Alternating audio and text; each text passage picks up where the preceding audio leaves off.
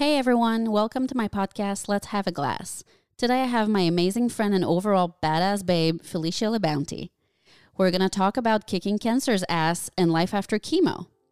Phil's favorite drink is a Moscow Mule, and somehow I've never had one. So let's get this thing started and let's have a glass.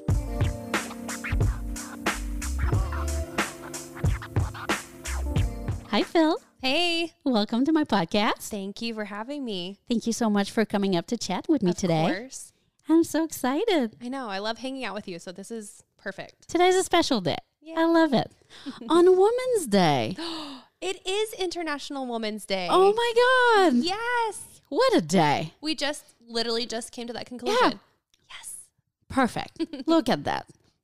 Let's start with, let's start with the, with the juicy stuff. Let's get into it. What do you think is most important to do for yourself during chemo and after? I think the most important thing for me, um, especially because I was and am a model through all of this, so my physical appearance was something that I worried about. You know, you get hired on jobs for looking a certain way, and I was always hired for having the long blonde hair. And we all know when you start chemo and you have cancer that you lose your hair. So for me, the thing I was most scared about was losing that, losing all of my contracts and then losing myself and not feeling like myself. And I was terrified. Literally losing my hair was the one thing I talked about the most. So for me, self-care and making sure that I felt beautiful and pretty and in any way, shape, and form that I could during this was very, very important to me. I can only imagine. It was really hard. It was, it's just a wild feeling to know, like, it's like one thing if all of a sudden you wake up and it's gone and you don't know what's happening, but it's like, you know, it's coming. Like, you know, I'm not going to look the same. I mean, you lose all of your hair, like from the top of your head to the tip of your toes, every single little piece of it. That's crazy. It's why, I mean, your eyelashes, your leg hair, arm hair. It's like as much as you want to, you know, say it's just hair, it really makes you a different person. It totally like, does. Physically. Oh, it totally it, does. That's so crazy. Absolutely. That is absolutely. So just doing things insane. That like when you offered to do my eyebrows was such like, I was like, oh my God, I have to. Like, how do you go from having long blonde hair and I had eyelash extensions and I was always making sure that my face was clear and, you know, I'm I'm a girl, I like that stuff, to having nothing. And Brent, my boyfriend, was like, you have to get your eyebrows microbladed. He's like, it's summertime, you're not going to put them on yourself. We're going to go to the river or the beach or the pool or whatever you can do, and not having your eyebrows on, you're not going to want to do them all the time. And no. He was so right. So I'm so thankful that you gave me the gift of the prettiest brows. I'm so happy. I love it just them. Completes everything. I feel like, you know, if you're sad about your hair, at least it oh. frames the rest of your face. And it's one less thing that you have to do to get ready to feel like yourself again. Oh, one hundred percent. It definitely helped a ton. Like, no matter what I was going through, my eyebrows still look good. And that was like huge. I tell every girl that I meet that's recently diagnosed or going through it to go find a good artist and get your eyebrows done. You will never regret it. That's true. It's really, and even for people out there wondering, I would almost say that the best is to do it as soon as you're diagnosed before you start chemo. one hundred percent. So at least there's a good base done by the time you're brow hair falls off. one hundred percent. And at least if you didn't have time to get your tu- your touch up by the time of that you start chemo, at least you have a shape to follow.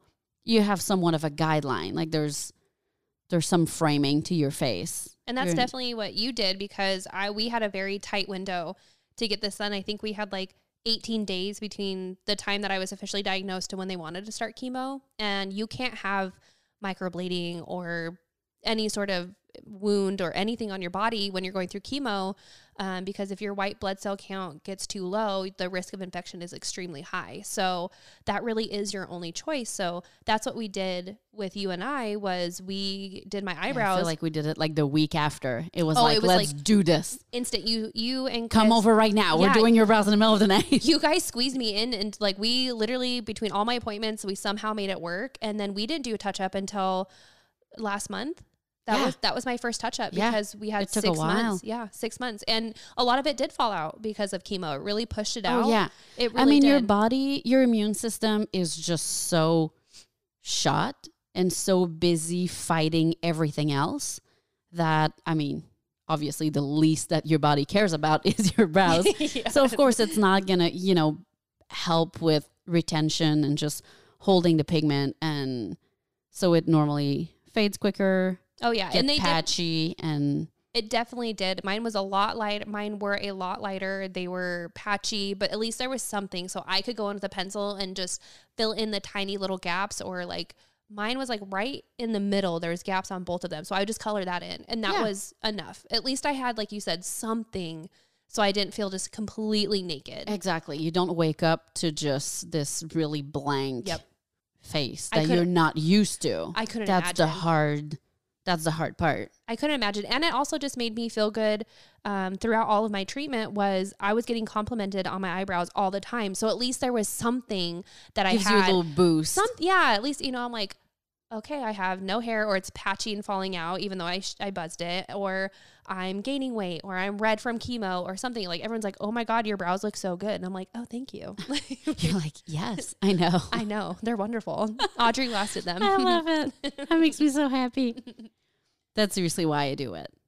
I, for all, you know, for all of the clients that just want, mm-hmm. you know, their perfect brows to be a bit more perfect. This is where it's game changing. Oh, it's uh, literally, it's and I've really... told you this so many times, and I can never thank you enough. It was life changing. Like every girl that I met in the oncology office, I was like, go book your appointment right now. Like now, go do it tomorrow. And my boyfriend was telling girls like, or other oh, men that, that he me met. So happy. Yeah. He was telling people like, you have to go get them done. If it's not by Audrey, find a good artist. Like you will not regret it. It's the one thing you're going to hold on to. It makes putting on a baseball cap with no hair and no eyelashes, to putting on a wig, to being in the water, to just being naked just by yourself. It made me feel better. It made me feel like I had something that still held on to me as a person. Exactly. It doesn't feel like you lost everything. Yeah, I had something. I love it. I love you. Thank that you so much. That makes my heart smile. I I'm love trying you. not to cry as I talk about this right now, and how much it literally meant the world. And I was like, at first, I told Brent, I was like, I don't know if I'll have time. Like, I can't do this after chemo. And you guys made time, and he forced me. He's like, go, you have to do it. And literally, if it's like my one beauty tip for girls going through chemo or about to go through chemo, go get your eyebrows done. Like, just get a base, you know, because you're just too tired and you're exhausted, and you yeah. don't recognize your own face. So to have to pencil in or draw in eyebrows every single day is just not, it's not feasible. It doesn't work like that. No, at least not for me. I don't know if there's other girls that can do it every day, but I definitely was I like, don't think so. No. I feel like anyone, any clients that I have that went through something similar, that's all kind of get the same feedback for everyone. It's just too much. I'm like, this is the last thing I have on my mind, is to try to make my eyebrows look even and nice before I go to chemo for eight hours. Like, yeah. Not going to happen. Exactly. I've heard that you took a chemo moon. I did. Tell me about it. um, I recently, um, there's also an article, if you go to my Instagram, um, I wrote for Healthline um, about a chemo moon, which I don't know what we were talking about, but I had like, we said like eighteen days. I don't know. It was very, very quick um, between fertility and eyebrows and chemo um, that I was like, I need to get out of here. Like, to be told that you have cancer one, no matter what stage your cancer is, is devastating. And then to be told it's stage four, which is what I am at, was just shattering. And I was watching myself be so stressed, and Brent so stressed, and we're trying to prepare for this huge life-changing thing. I was like, you know what? We love Palm Springs. It's summertime. I want to go lay out by the pool and go to a nice dinner in our favorite breakfast spot, and I want to have a drink before I can't drink anymore, and I want to pretend like none of this is happening. So we went and stayed at the Ace, and when I got there, they had their little marquee outside that said, "Hi, Felicia, welcome to your chemo moon." Oh, I remember so that. So cute. That was so adorable. So cute. And a few of my friends got together and had bottles of champagne and a suite for us. They ended up booking us into a bigger room, a nice suite, and they had a spa day planned for both of us. And even though it was just the two of us and we were so stressed, like those, I think it was two, three, two or three days that we went, we didn't talk about it. We didn't act like it was happening. We just had just the best time. And it really mentally prepared us both to go into this battle. Like literally with twelve hours after we woke up or went to bed, um, and twelve hours later, I was in the hospital getting my port placed. So we literally left Palm Springs, drove home, woke up for four thirty in the morning, and they did my port placement surgery. So, but it was just like, okay, like I took a couple minutes to step back, stop obsessing over it, stop thinking about what's going to happen with my life. How am I going to get through this? How are Brett and I going to get through this? What is going to happen? And it was just amazing. I wish that every cancer patient would go on a shopping spree or go have a spa day or go for a drive, like whatever is going to get you ready for literally for fighting for your life. Yeah. Do for it. Probably the f- hardest fight of your life. The hard, this is the hardest thing I'll ever have to go through. I've never, I mean, I have to say, I've never heard of a chemo moon before you took one. And it just kind of dawned on me that I was like, holy shit, that is probably the smartest thing I've ever heard of. Thank you. It just makes so much sense. Well, people go on baby moons. You can exactly. go on a, a honeymoon. So why do you get to go on all these cool trips when you're doing something positive? Like I, I didn't ask for this. Like exactly. Brent, you're about like your life is about to change completely in, you know, a negative way. Yeah. In, you know, in most of most of it, it's one hundred percent, just, it's one hundred percent. Hard on your brain. It's hard on your body. You're really about to change your entire life. Everything. With no plans, because it just there you can't you have a comes plan to yeah. you like out of nowhere. Oh yeah, and and then you're just told what to do and when to be here and what time and to have figure out and how to survive through it all. Yeah, so it just makes sense to like, hey, how about I have the best weekend, even if it's just a day. Yeah, the anything. Best goddamn day. Anything, anything, and I'm whatever like, makes you happy, just make a day out of it. Yeah. And people get bachelorette parties and, and, you know, wedding showers and baby showers. And I'm like, well, and those are for happy things. It's like, oh, let's have things. A happy thing yeah. to reward you for the future happy thing. Yeah. So, so why don't cancer patients get like, we get stuff throughout. Um, and I've been very blessed with the things that I've been able to do throughout my journey. And, you know, oh, we did this for a cancer patient. She's going through chemo. I'm like, prepare, do something for someone who's b- going to go into chemo. So if you have a friend or a family member that's about to start chemo, give them a weekend, give them a fancy dinner, whatever makes their heart happy and completely forgets about what's about to happen, do it. I think that's also really important that you mentioned that you guys didn't talk about it mm-hmm. the entire weekend. Mm-hmm. And I feel like as soon, and that's just me assuming, obviously, but I can only imagine that once you get started with chemo, that's all your brain does. That's all you think about twenty-four seven. Oh, it's... That's, you know, you're really, that becomes your life. So a- I think that to have that moment that you don't mention it, like it doesn't exist yet, is so important. It's huge. So, I mean, we had like tiny conversations and people would ask why we're there. And I'm not a person to hide what's going on. So I would tell them. And I actually met a really awesome lady um, that's still in my life now on my chemo moon. And it literally becomes an unwanted obsession. Everything is about cancer. Everything is about chemo. Everything is about what is this going to do? How is this going to affect this? When is my next chemo? Oh, can you come do this? No, sorry. I just had chemo, so I can't be around anybody until my blood numbers come back or my oh blood my count God. comes back. I mean, it's just everything you do has to do with cancer or chemo. And I, it's like an unwanted obsession that you have to have. Like, yeah, there's nothing you can do about no. it. That's just how your life is now. I can't ignore it. I can't, I can't make it go away, you know? So oh it's like God. Every decision you make, everything you eat and touch and every person that comes in your life has an opinion about it and something they saw on Instagram or something they saw on T V. Oh, I heard apricot seeds make cancer go away. I mean, you get so bombarded with so much information that literally every single day, almost every moment, your thought is about cancer. That sounds like the most stressful thing. I may not make it look like on social media that it's stressful, but it is. The anxiety that you have during cancer is beyond anything you will ever face in your entire life. And they have a term for it when you're about to have a scan. It's called scanxiety. And we actually went up and had another little getaway in Ojai before my PET scan results because I was so, I would literally was the most anxious, shaking, nervous, on edge. Anything Brent did made me cry or yell, or like I was a hot mess because you're just so petrified. And so we went up to Ojai again for two days and had, we stayed in these little lodges that had jacuzzis in the room and filled it full of bubbles and had ice buckets full of like, I had like mocktails and he had beers, and we just went to dinner and rode and walked our dog and just did anything but talked about cancer. That's perfect. It was amazing. Both of those, I've done it probably two or three times now just because mental health is huge in this. And just two days, just you like. You have to take care of yourself. You have to. You I had do. to get away and be like, I don't want to talk to anybody. I'm not on social media, and I'm going to de- go somewhere where no one knows me. And I just hung out and was just a regular yeah. person. I'm just going to check out from reality yep. and have a some me time. Yep. one hundred percent. I love it. Why do you think it's seen so negatively? To to take care of yourself during chemo? Yeah.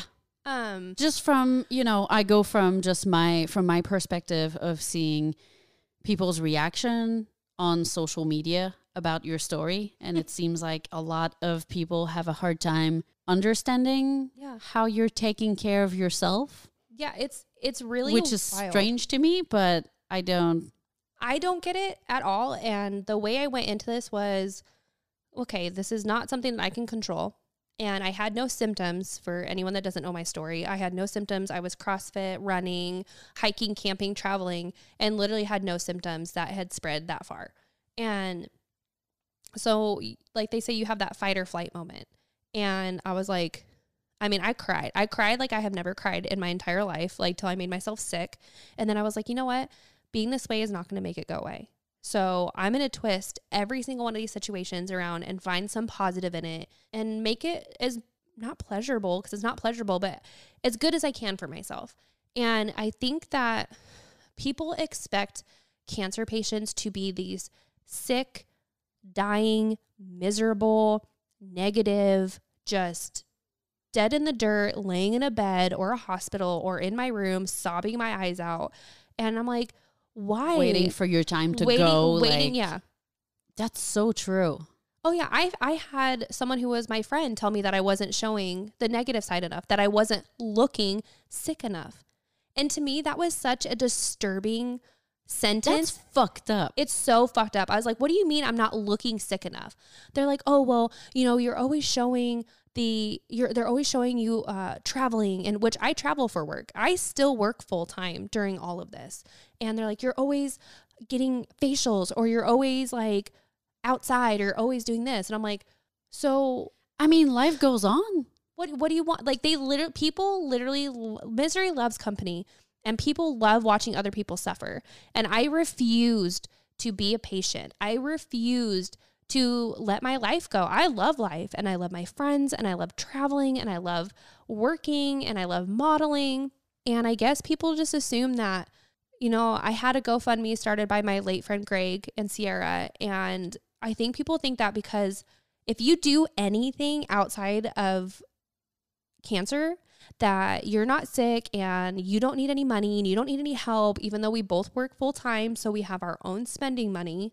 They think that like, I don't know. I don't, I, it's hard for me to explain because I don't understand how you can look at somebody who's literally fighting for their lives and be upset that they're doing positive, happy things, or that they're getting, a lot of things have been donated to me by people who care about me, like you and my friend Carly, and people who donate facials to make me feel good for an hour.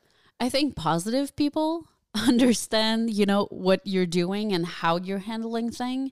But like you said, miserable people are really they, just... They, peaking on other people's misery, and it's almost it's sickening seeing you yeah seeing you not be as miserable as they are in a healthy body. Yeah, they're like, that's that's unacceptable. Well, when I get comments like, oh, it must be nice to get a facial, I'm like, it must be nice not to have cancer. Yeah, like, exactly. Do you think I want all of this? Like, so I, I and people are fucking crazy. They're fucked up. It's fucked up because I have never looked at somebody in any position and thought that about them. So to have people think that about me is just so crazy and bizarre.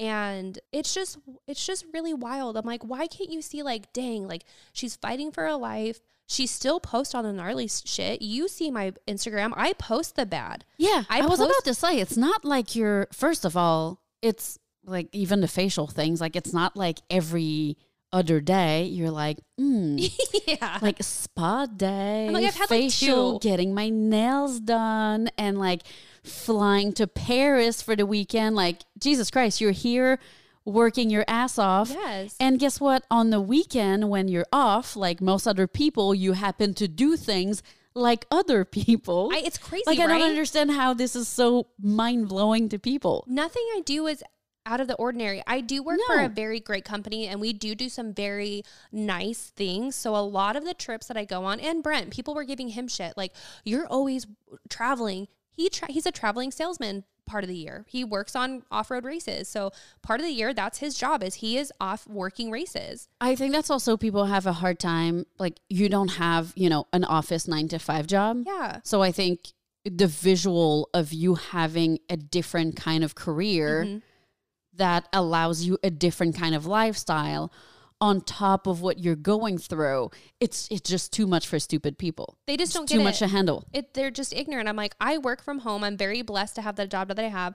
But I do. I worked SEMA, which is a, one of the world's largest car shows, three days after my second to last round of chemo. And I was in Vegas for nine days on my feet. Oh, I remember that. I worked my ass off going through hot flashes and chemo brain and trying to work like so no one else around me knew besides my coworkers.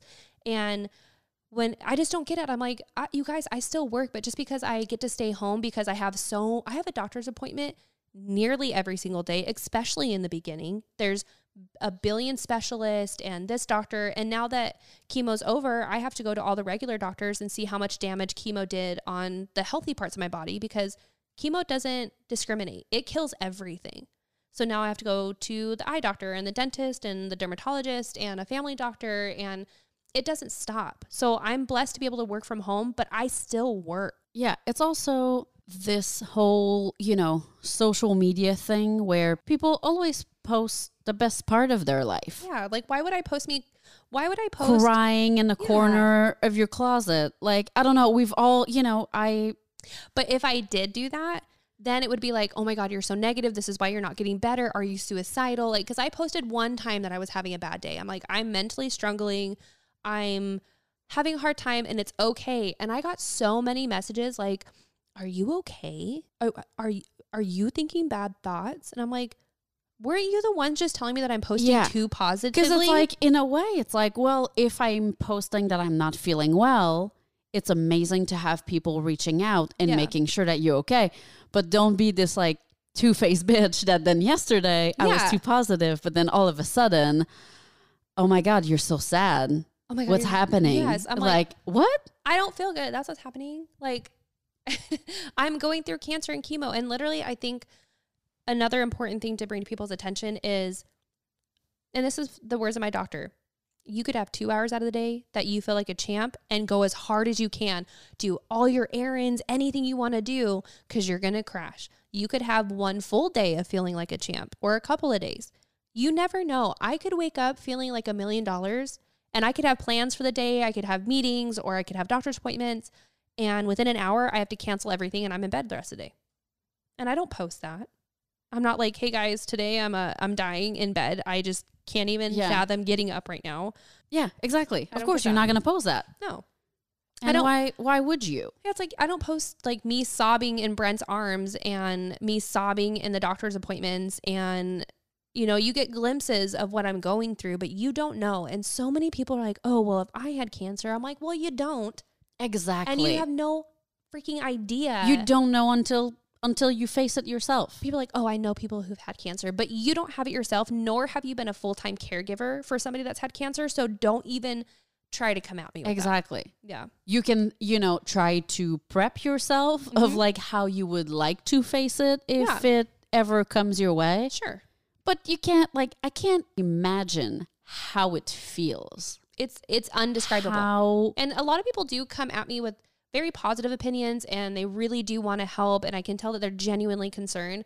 But then there's a lot of people that are just miserable in their own life. You're a miserable person. You're not happy, and you're projecting it other, on other people. And right now, I have like a no negative wall up. I'm like, if you're a negative person or you have anything negative to say, you're out. Bye.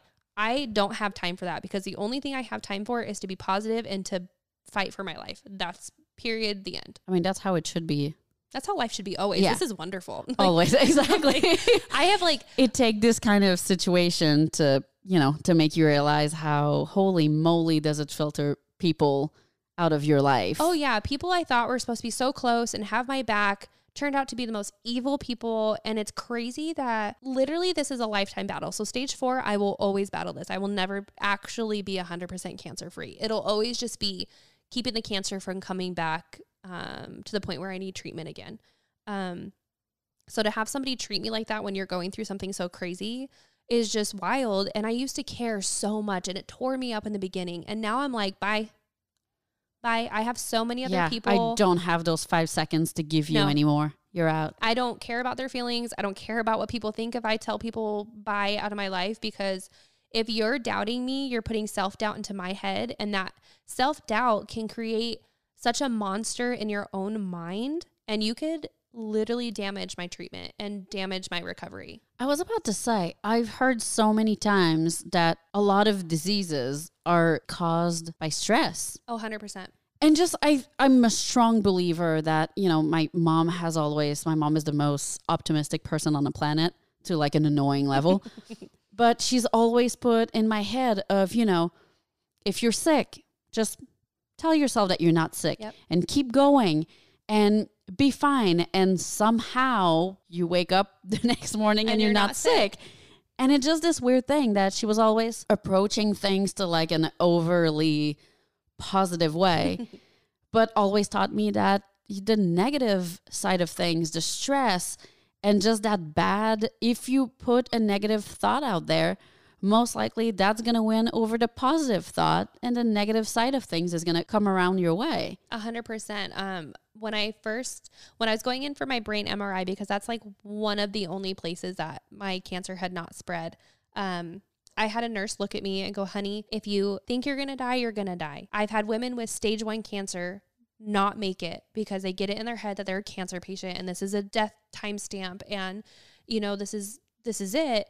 And then I have women who have stage three and four who strive and are seventeen years in remission, and she's like, do not ever let that get in your head. Like, don't even think like a cancer patient, don't act like a cancer patient, and you won't be. And I took that to heart, and my good friend Shelby told me that this is just an injury, we rehab and we recover.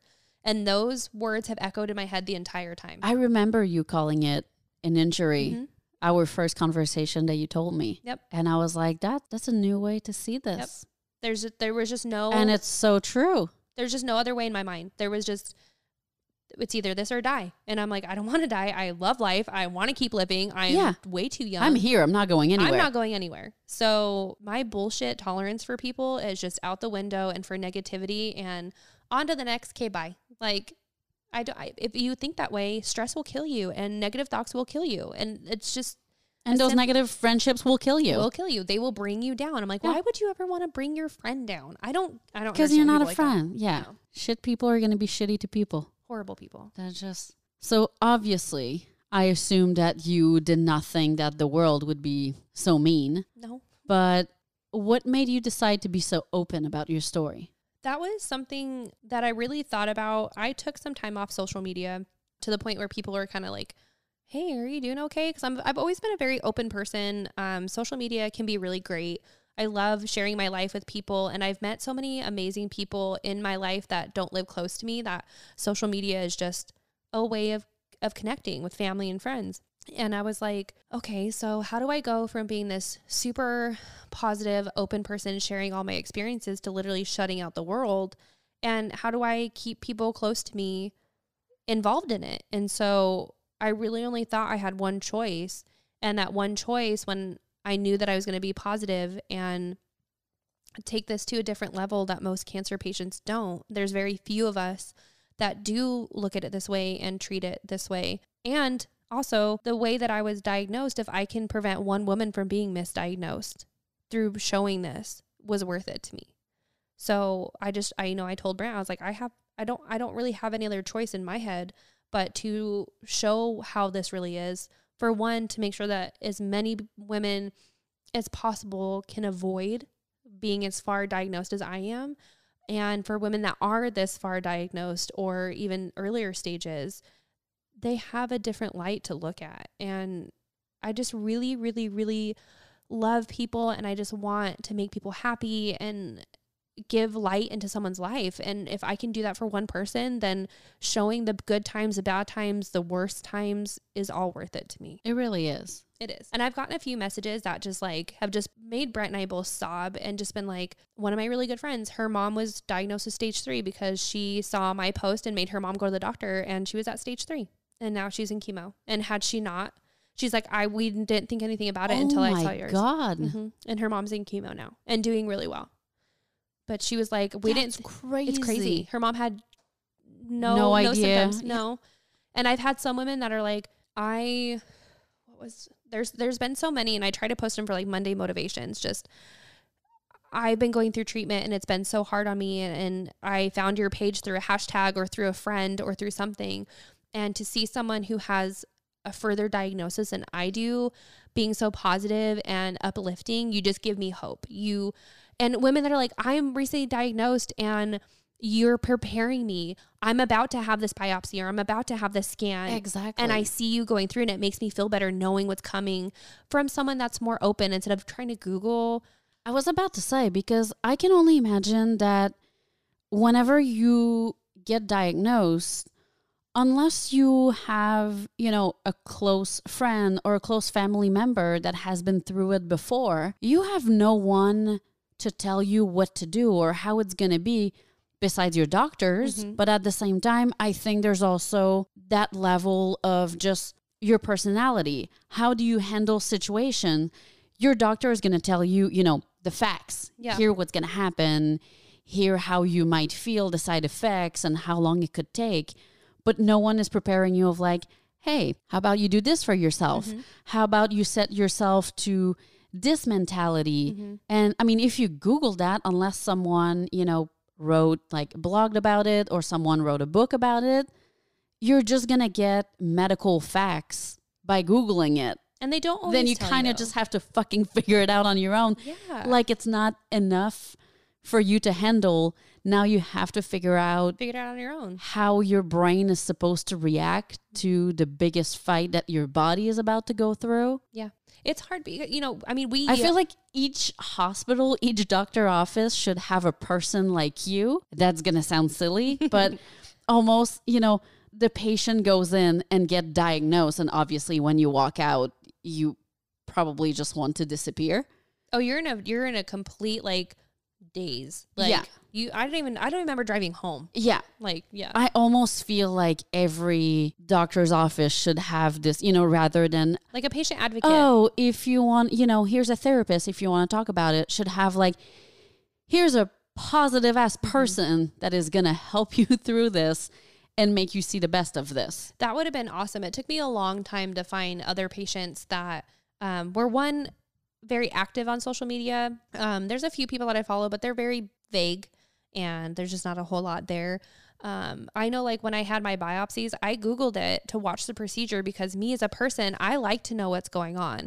And they don't tell you till you're laying on the table like, okay, you're going to have this needle injected into the middle of your breast and then we're going to click it and it's going to take a hole punch of your tissue and then pull it out.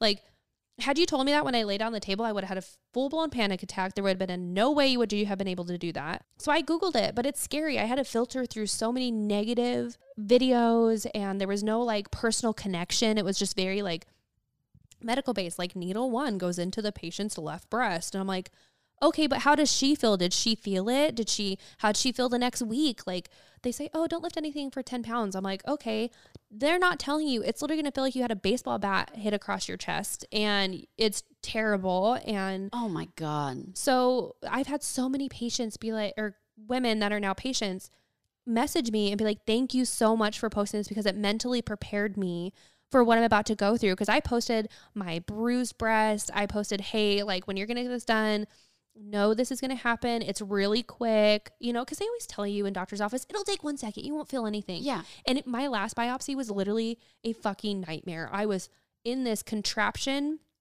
that you lay on your chest and it puts one breast down into this like hole. And then it's like concave. So your back is arched at a very uncomfortable angle, and there's nurses pushing on your back to keep your breast down there. Oh my oh, God. Yeah. That's um. And then they put a needle in your breast and it stays in there no. for five minutes while they're trying to collect the samples. So you can't even move. Literally nightmare. one hundred percent the most, the worst thing my entire body is just aching. Just but they don't thinking tell about you it. This on social media. No. They don't tell you this on Susan G. Komen, which is a great foundation, but they don't tell you this on their commercials. Like, no, this is real life. This is actually what happens. And I don't understand why people are not more upfront about it. I feel like I would rather be told like, hey, this is going to suck. This is going to hurt. This might take longer than you want it to be. And almost mentally preparing myself one hundred percent for something real bad. And then once it's done, being like, you know what?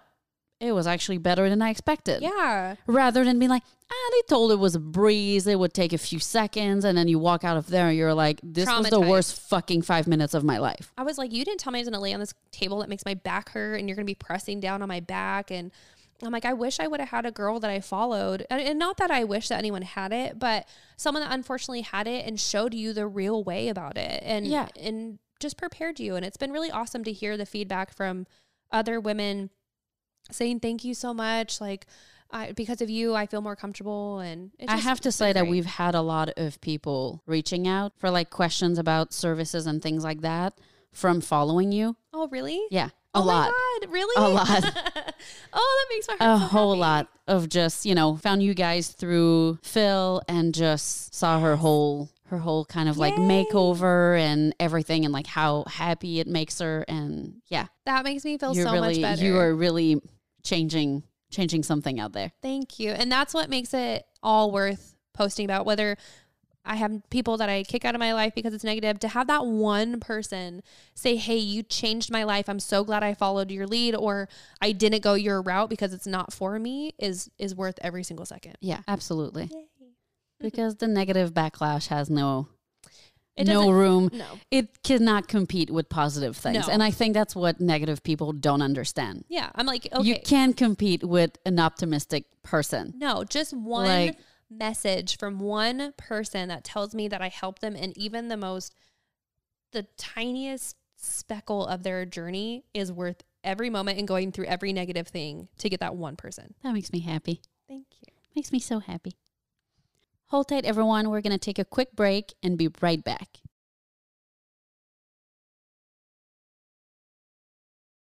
Welcome back, guys. Phil, how much has cancer impacted your mental health? Ooh, that's a good one. Um, I feel like that's something that people don't talk enough. No, people and mental health is some wild taboo thing that we don't talk about, and I don't know. It's bizarre to me that mental health is so not thought about in in the public eye. Um, with like my doctors and stuff, they are very concerned with mental health. Um, so I do have an outlet there. Um, I haven't sought out therapy just yet, just because I have been so overwhelmingly busy. But it is something I will be doing here in the future. Um, how do I explain this in the best way? It definitely changes your mental health in a way that I'm just exhausted. It's like I said, like my bullshit radar is is at an all-time high. I'm just I'm just done. I have no room for it because you're just so your mental capacity is just so overwhelmed by much more important things and life changing and fighting, and you just see things differently. Like I mean, I still have like my girl days where I'm like, oh my God, what am I going to wear? That's the worst thing in the whole world. And then there's other days when I'm like, dude, nothing that could happen in my life right now will ever top this. And it's just, it's day, it's, it's day to day. But in the way that's changed it the most is I'm just very exhausted. And it, it's the honest truth. I'm just, I'm so thankful that Brett and I are so strong.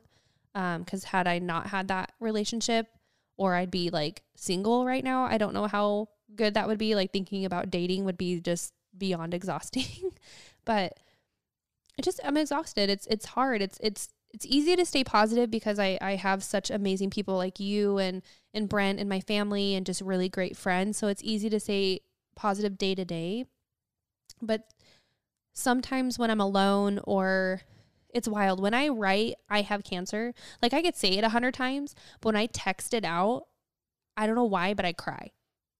I think it's probably, you know, when you say something, it's like the word is out. You don't hear yourself say it.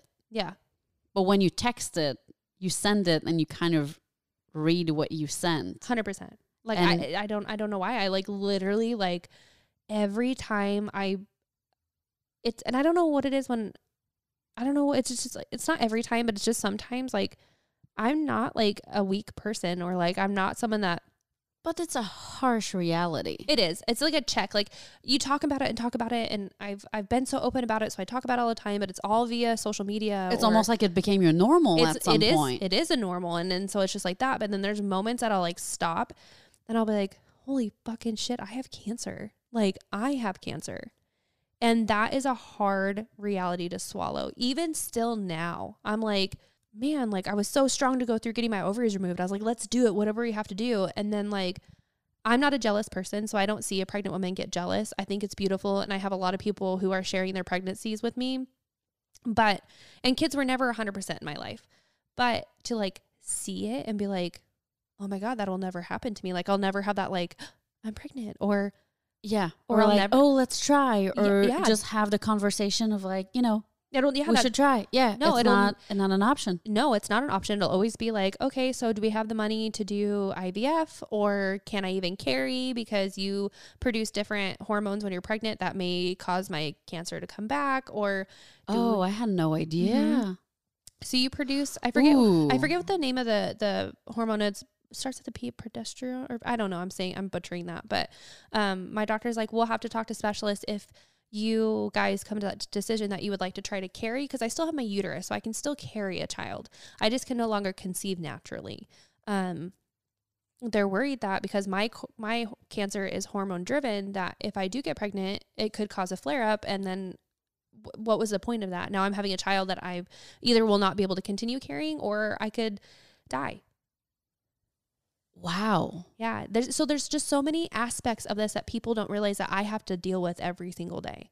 Like I will have to deal. And s- sadly with stage four, and I talked to my doctor two weeks ago, statistically, it does come back in stage four patients. So at some point in my life, I will have to battle this. It may not be chemo, because hopefully we will catch it so much faster. That'll be just a different medication change. Yeah. But statistically, I will have a relapse. It's just, it's stage four, which means it's metastasized into my bloodstream. And the point of my medications is to keep it from, um, growing, but it could. So you just get really exhausted thinking about like, this is a forever, yeah. ever, ever, ever, ever, like ever, it, ever. It, it will never leave your body. No.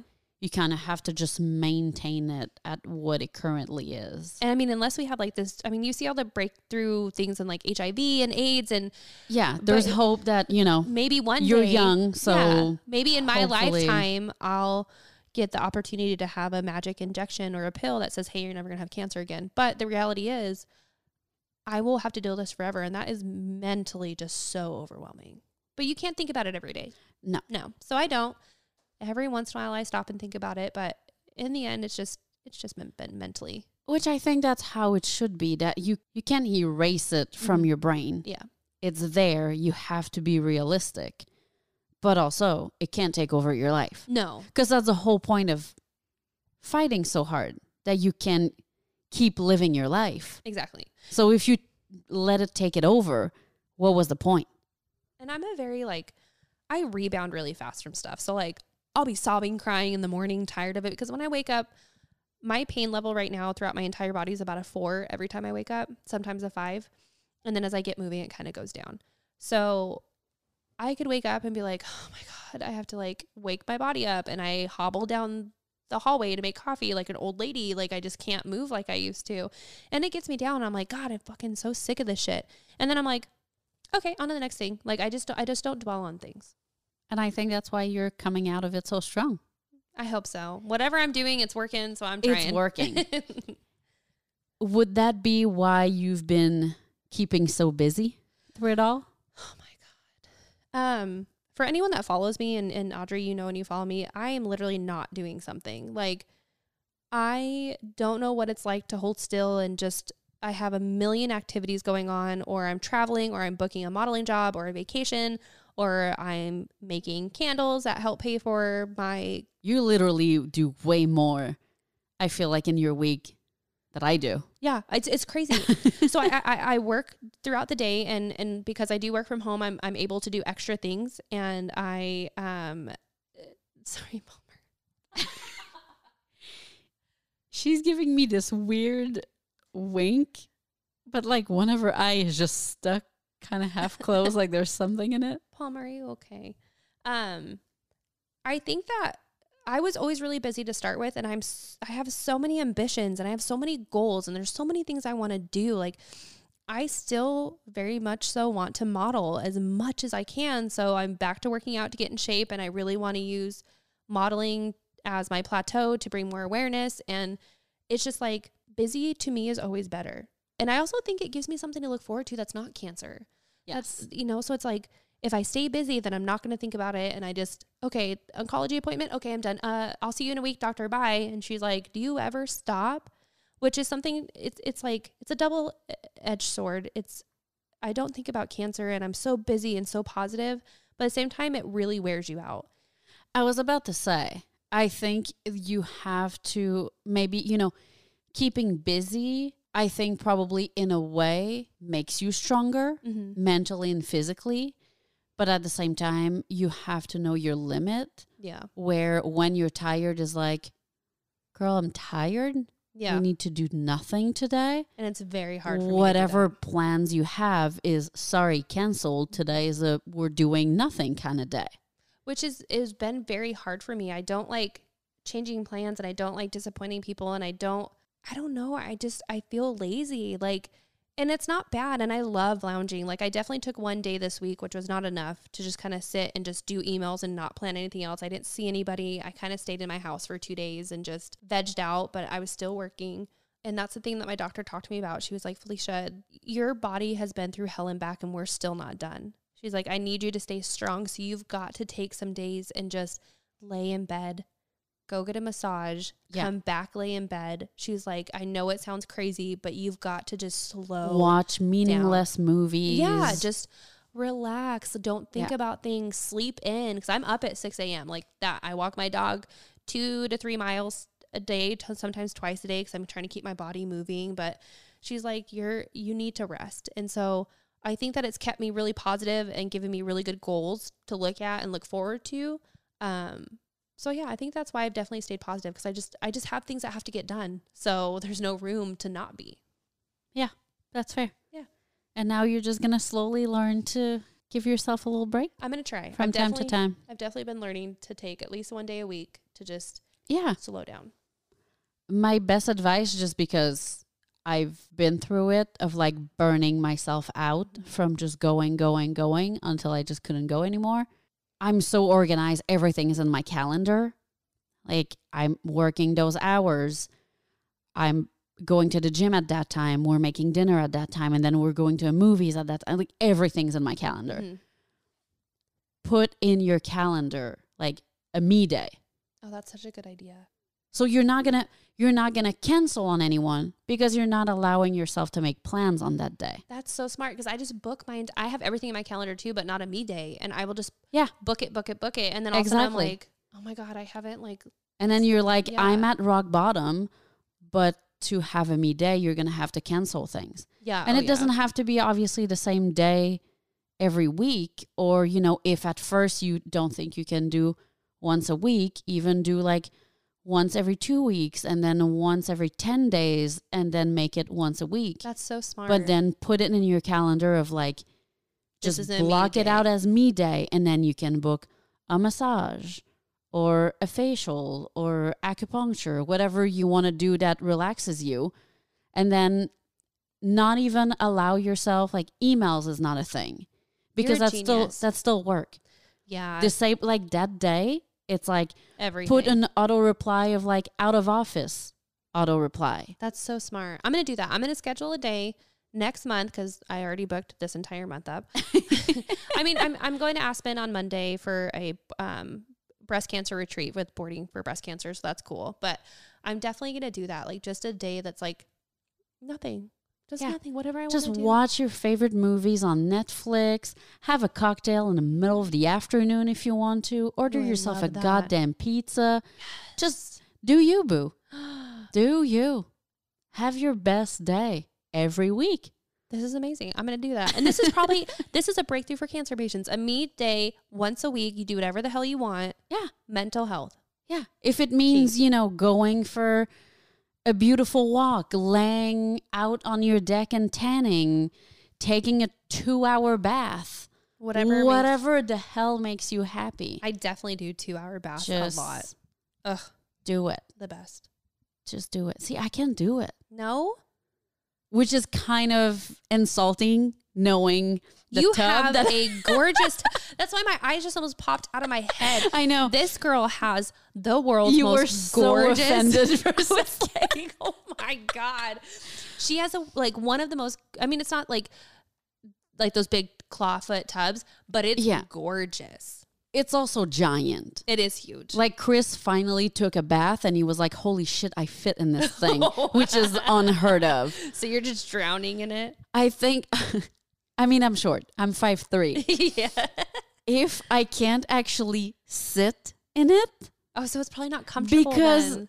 It is, but it's like if I sit in it and I start sliding, I straight up go underwater because by the time my feet touch the end of the tub, your head's it's underwater. Too late. My, my hair's in the water.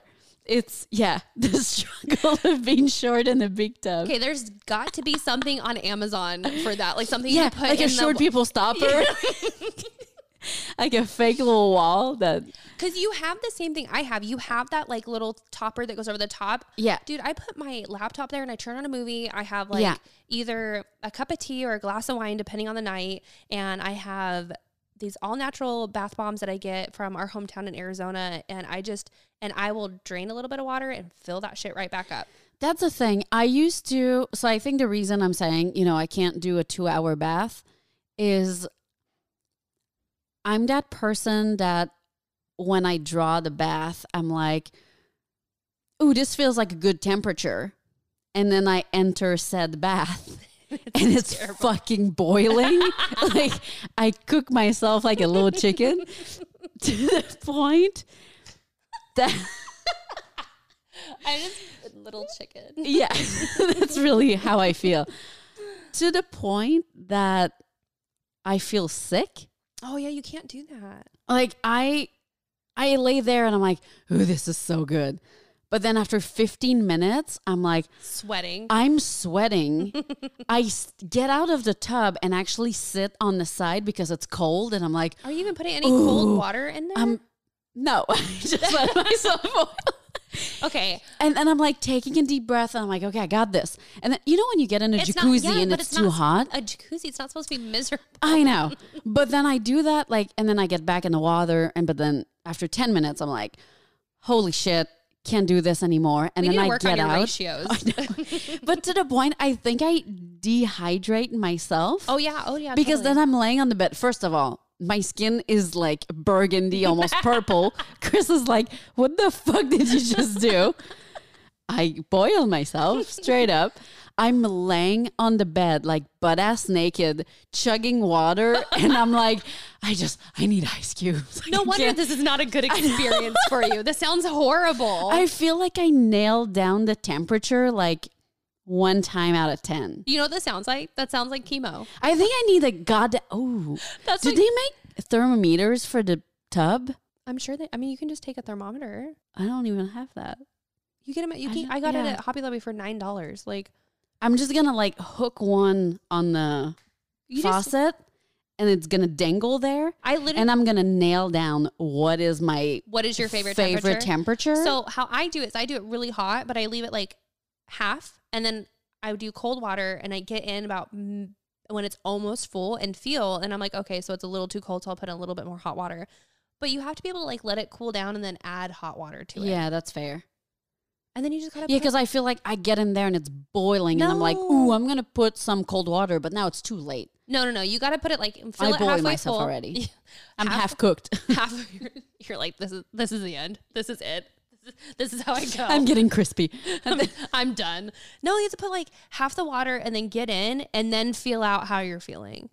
But then put on a movie. Right. I'm going to do that tonight. Do it. I'm excited. I'm going to take a bath tonight too. Perfect. Literally.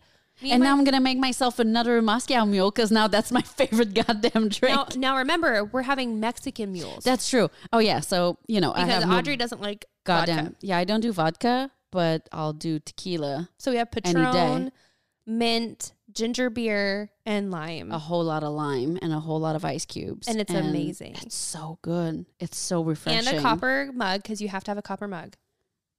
Have to. They don't taste the same when they're not in a copper mug. Fuck, I don't have one. I'm going to Amazon Prime you some copper mugs. I will. Maybe, oh, maybe I can Prime now some by the time. Can you? I'm sure. You should look into that, because it really, it really is a difference. Like when they put it in like a regular glass, like a clear glass, not the same. Really? Yeah. I think it actually, I've always wondered what was, like, does the copper give your drink a I different think, taste? I, I think so. There's like a, a reason why they put them in copper mugs. And I, I have noticed there, it just, it's not the same. Okay. I'm like trying to multitask right now, and I'm just looking on Prime Now for copper. Copper mugs. Copper mugs. Oh my God, that would be amazing if you could do that. That would be so good. Or till crisp. I like, mean, hey. Prime Now, you would win my heart right now. I don't think they do. They have, no, they don't.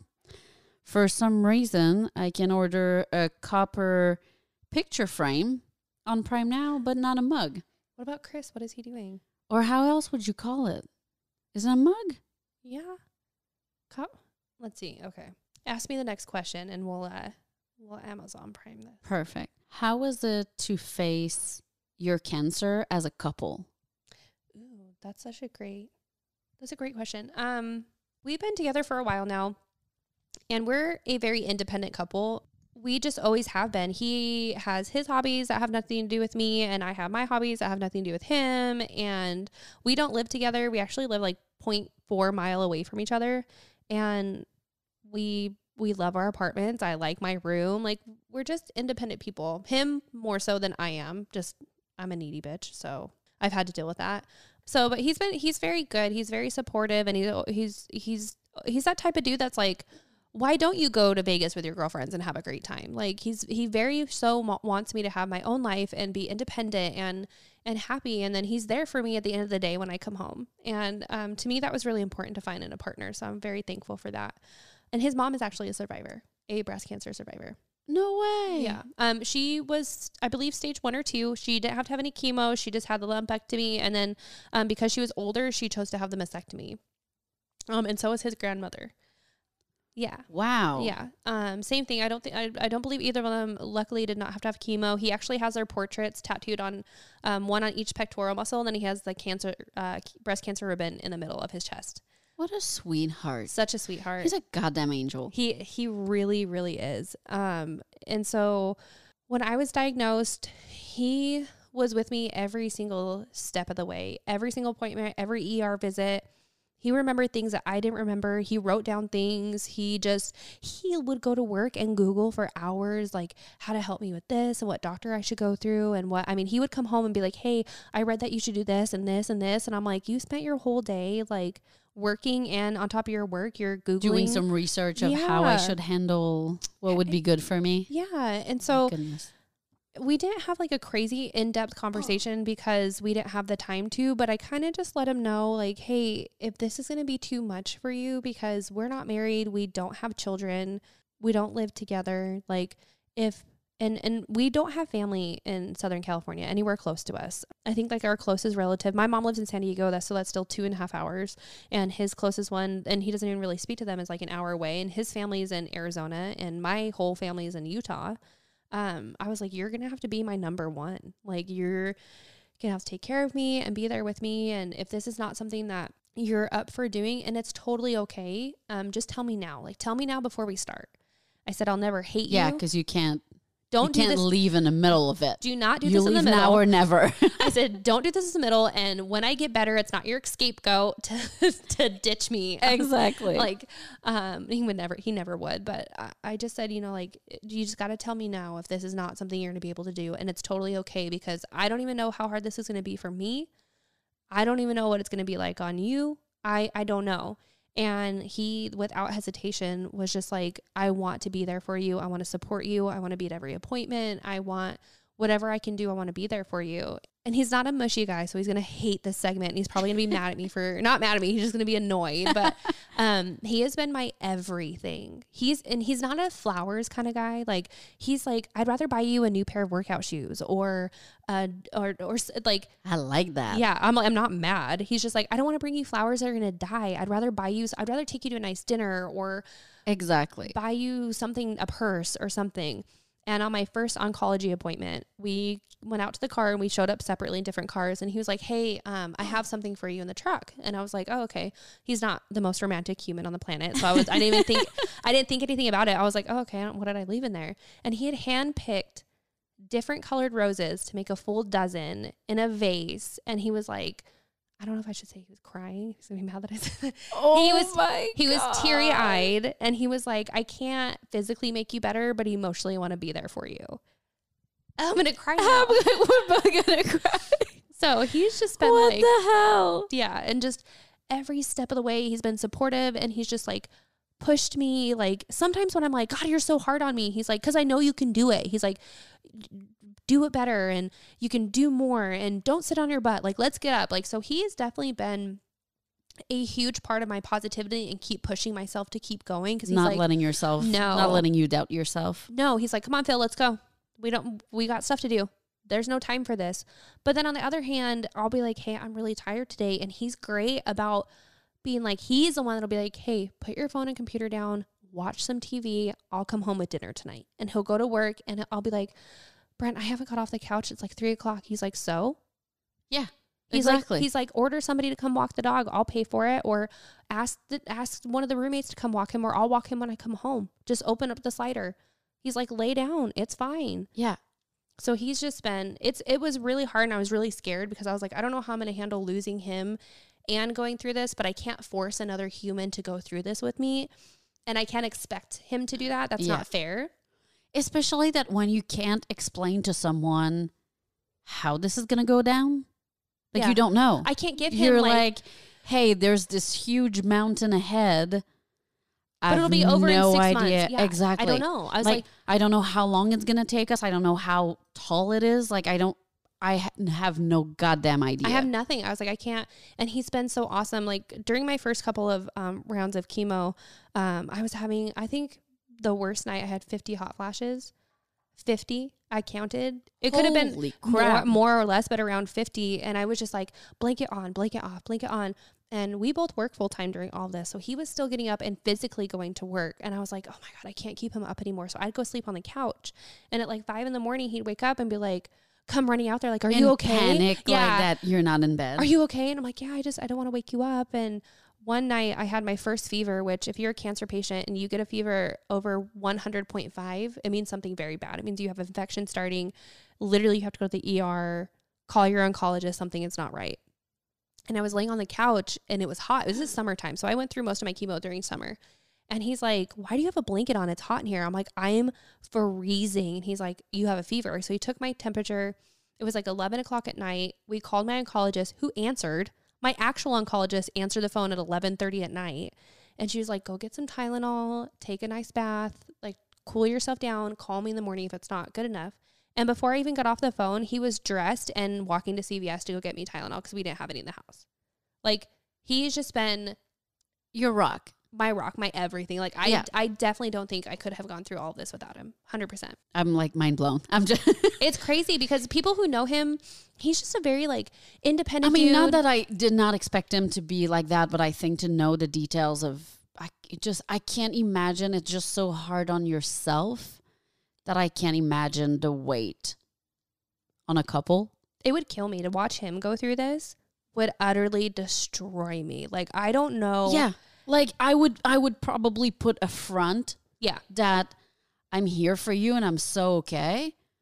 But I would be so broken inside and like, oh, I would grasping be, for like every hope and like every just moment trying and, not to cry twenty-four seven. Oh yeah. And, and, and he's been so strong and, and, um, it, like people who know him, he was never like, the relationship guy. Like Brent wasn't the, like he had relationships, but it's, I mean, I'm definitely his longest girlfriend and he was not the settling down no, kind of guy. Never and never like, and so people who know him and his family and just people who have reached out and just been like, man, like we knew he loved you deep down. We knew he loved you because it's been so long and he's been with you and you know, he's been a great guy to you, but how he stepped up just so effortlessly and selflessly. That's legit selflessly. Real love.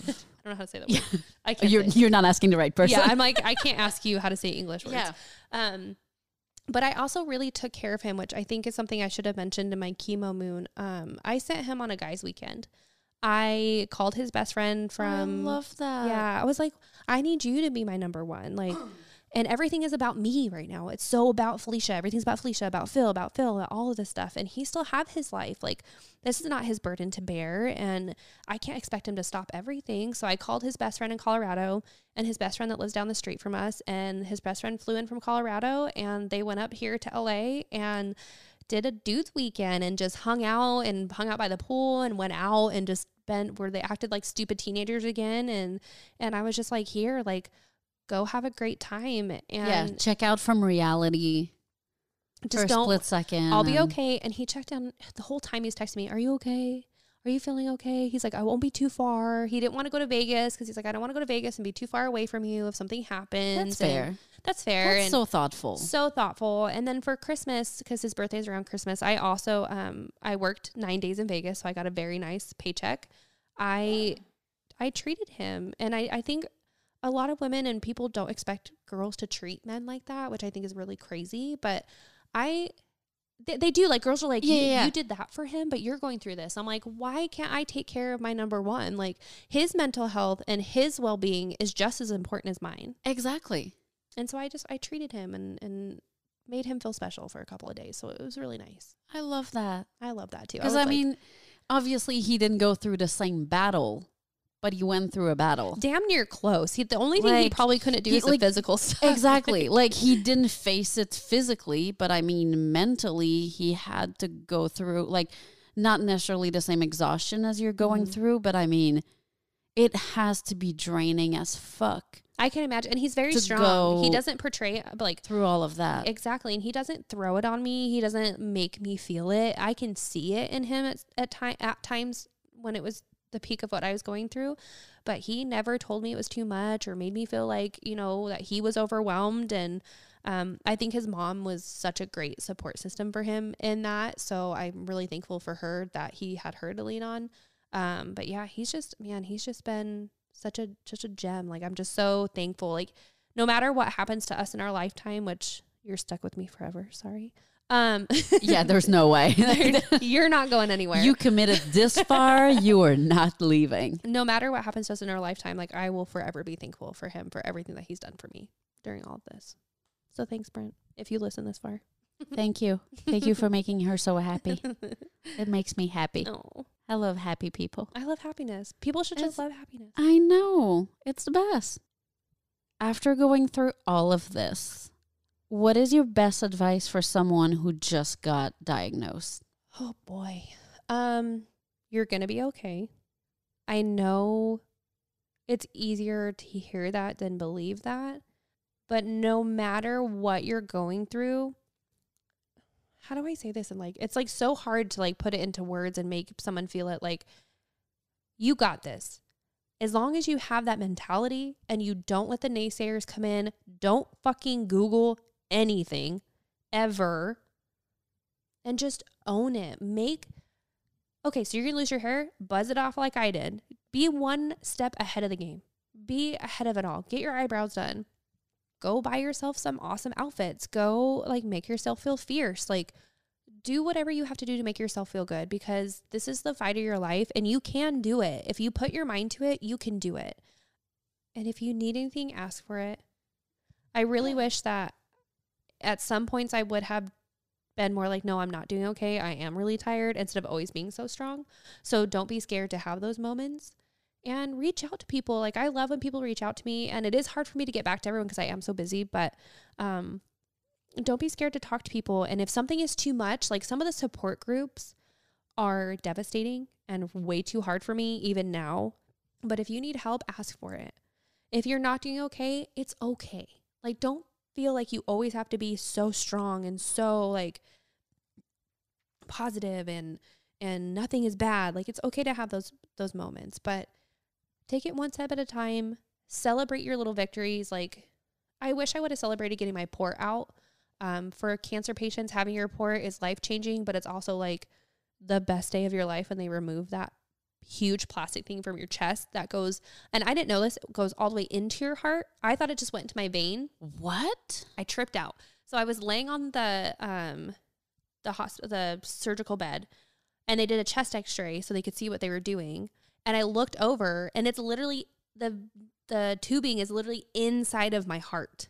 But they never told me that. They're like, oh, in my heart. That is bananas. So people don't know that. They're like, oh, it goes into your jugular because it's the biggest vein in your body, so it can it can handle, because chemo will, will damage your veins. So if you don't get a port yeah. and you use your veins, it can destroy your veins to the point that you can't use your arms anymore. And then you have to use like your feet and your legs and whatever else. It'll literally destroy them. Almost like, like a heroin addict, like literally just melts them. So they put it in your jugular because your jugular can handle all of that. So I was like, okay, yeah, I can feel where it kind of like goes into the vein right here. Like, okay, like whatever. Yeah, that makes sense. Yeah. And then when I saw the x-ray, I was like, what the fuck? Like, I legit was like, why? That's Has no one told me no that this goddamn thing is inside of my inside heart. Inside of my heart. So celebrate that victory when you get that out. Like, seriously. And I didn't, because I was That's like, oh, a big ass fucking deal. It's a huge deal. So, and don't feel selfish about being like, every positive thing that happens in your journey, every clear test, every good white blood cell count is a victory, and feel proud of yourself. Make sure that you feel proud of yourself for every positive thing. And if something doesn't go great, don't beat yourself up over it. There'll be another test. You'll have another chance. Just go with it.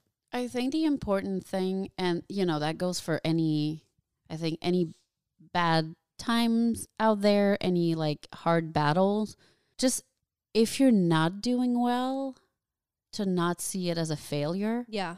I think we live in a world that if things are not going your way, then you failed. That's, that's such a, that's a perfect way to put it. And it's so, it's just a different step. It just, not every day can be ten out of ten. And if a day is a one out of ten, that's okay. It's just not as good of a day, but it's not a failed day. No. It's it just a sign that, hey, today you need to take care of yourself just yep. a bit more than usual. one hundred percent. You need to be a bit slower. And if that means you need to do nothing, and if that means that, hey, you want to cry for eight hours, cry for eight hours. Yep. There's nothing wrong about it. No. And I think that's important. That's you did. You, got, you hit the nail, you, you know, right on the head there. Um, one bad day is okay. Tomorrow is another day. And with being a cancer patient, every day is a good day, because there's unfortunately a lot of patients that don't get another day. And that is so true. They don't, they don't. And you know, I'm very blessed to have this, have been going so well for myself. Um, so I was really hard on myself on the bad days, and I really, um, like I said, I would feel lazy. Instead of like feeling like I was taking care of myself, I just felt lazy. Like I was like, I'm being lazy. I got to get up and do stuff. But it's okay to have those low days. Yeah. Just move on. You need those low days. Yeah.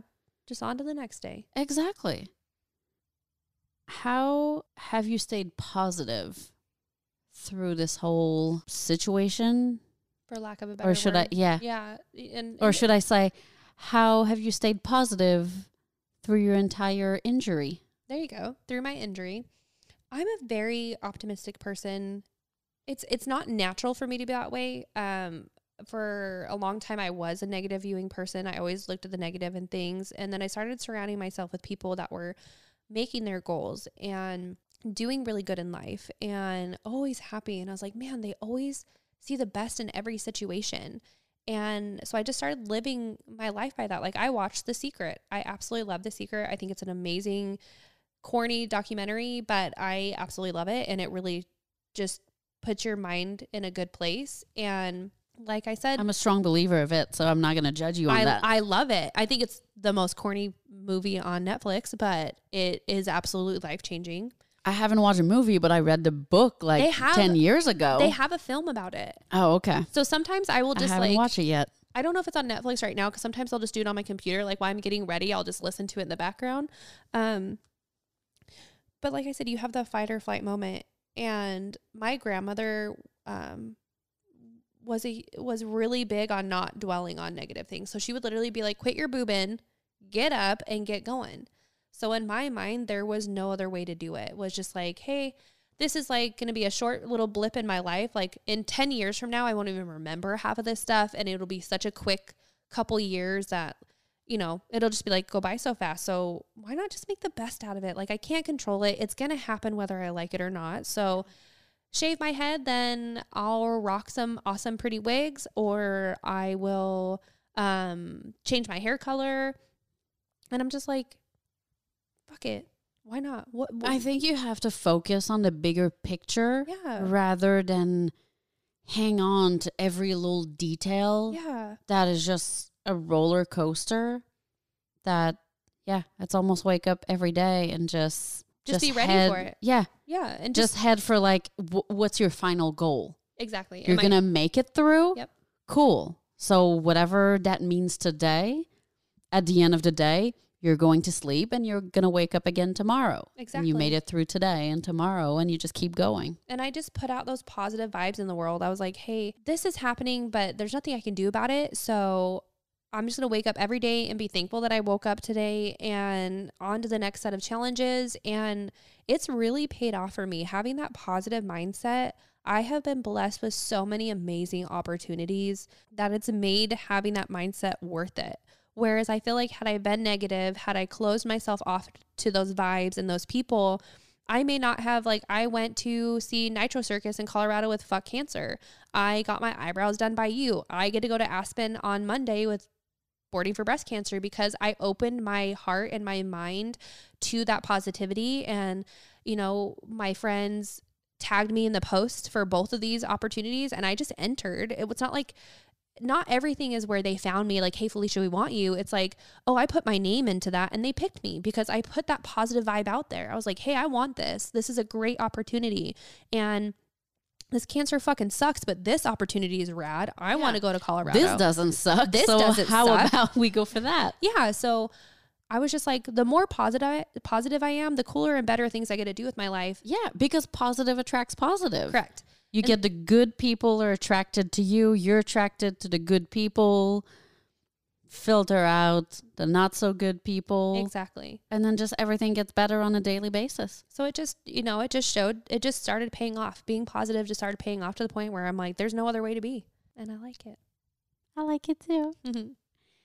What are your goals for the future?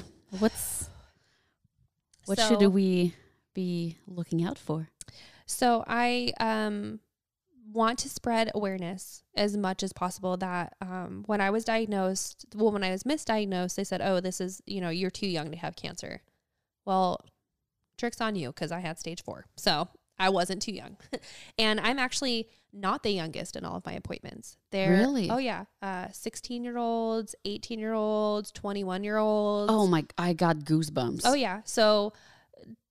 The, I am taking every opportunity to get my name out there, to get my Instagram, Facebook, YouTube's, everything out there to spread awareness that this is not a young woman's disease or an older woman's disease anymore. To, had I seen someone my age battling this, I would have borrowed the money or put it on a credit card to get a mammogram when they told me, oh, don't worry about it. The ultrasound is fine, but you're too young to have cancer, so we're not going to approve any further testing. And I was like, Oh, okay. Because I had a small little lump, which everyone can read my story on my GoFundMe and my webpage. Um, so they were like, oh no, you're fine. You're too young to have cancer. So they actually denied a mammogram twice. I tried and they denied it. And I was like, well, there's a reason. I trusted the system, which I would not wish I would not have. And so I actually have my first um, public speaking gig, which I invited you to today, yes. which is an eighties prom themed um, benefit for breast cancer, um, June twenty-ninth. That sounds like it's going to be the best night of my year. It's going to be amazing. Like f- they go full out. So that is we've my- already discussed oh, outfits. So you guys just wait, wait till you see this. Oh, it's going to be good. But it's my first time publicly speaking. And that's something I really want to do is go to more events and speak and portray the positive side. Um, cancer sucks. We all know it. Fuck cancer. But there is a positive side too. You can make every situation positive. So I want to do that. Um, I'm back in the gym to lose the weight that I gained from just surgeries and all that stuff. And I really want to do some big things with modeling. Um, I have some goals and going to start making some connections and, and, for me personally, that's what I want to do. I love modeling and I really just want to knock it out of the park and show like, hey, I was down here battling cancer, fifty, forty-five pounds heavier than I had ever been in my life. And now I'm here. Like you can do this. And then, um, I don't know, just live life and be awesome and be around awesome people and, and have opportunities and just keep showing people the positive sides of life. So I've You're got a well lot of, on your way. I'm trying. I've got a, I've got a lot of, Uh, things in the work, and if anyone wants to help me and reach out and help me make those goals and collaborate with me, I love showing other positive people and companies who support people like that. So that that's that's my goals, just spreading the positivity. Yes. Mm-hmm. Well, thank you so much for being here. Thank you. Literally, thank you for you know staying staying with us and I being love you. I appreciate so positive. You. I love you so much. I'm just so happy I met you and I'm just so thankful for your positivity and just like you guys are just such a great inspiration and just I appreciate you so much. I so. think we I think this is the absolute proof that you attract positive people and people like yourself. one hundred percent. You put whatever you put out there just comes around.